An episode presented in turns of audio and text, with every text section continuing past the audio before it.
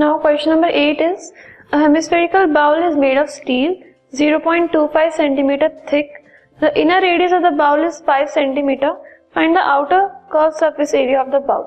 Fine. एक hemispherical bowl है जिसकी थिकनेस गिवन है एंड इनर रेडियस गिवन है आपको आउटर कर्व सरफेस एरिया निकालना है लेट अस सी सबसे पहले इनर रेडियस जो हमें गिवन है एंड जो थिकनेस हमें गिवन है उससे हम आउटर रेडियस निकाल लेंगे so inner radius is 5 centimeter So, outer radius will be equal to the inner radius plus the thickness. That is 5 plus 0.25 which is equal to 5.25 centimeter fine so outer radius आ गया। अगर हमारे पास तो हम उसे outer curve surface area निकाल देंगे outer curve surface area में जो हम रेडियस यूज़ करेंगे, वो आउटर रेडियस यूज़ करेंगे। So the outer curve surface area उसका कर्व सरफेस एरिया वाला फॉर्मूला ही रहेगा। So that is two by R square that is two into twenty two by seven but R की value is five point two five इस case में। So it is equal to one seven three point two five centimeter square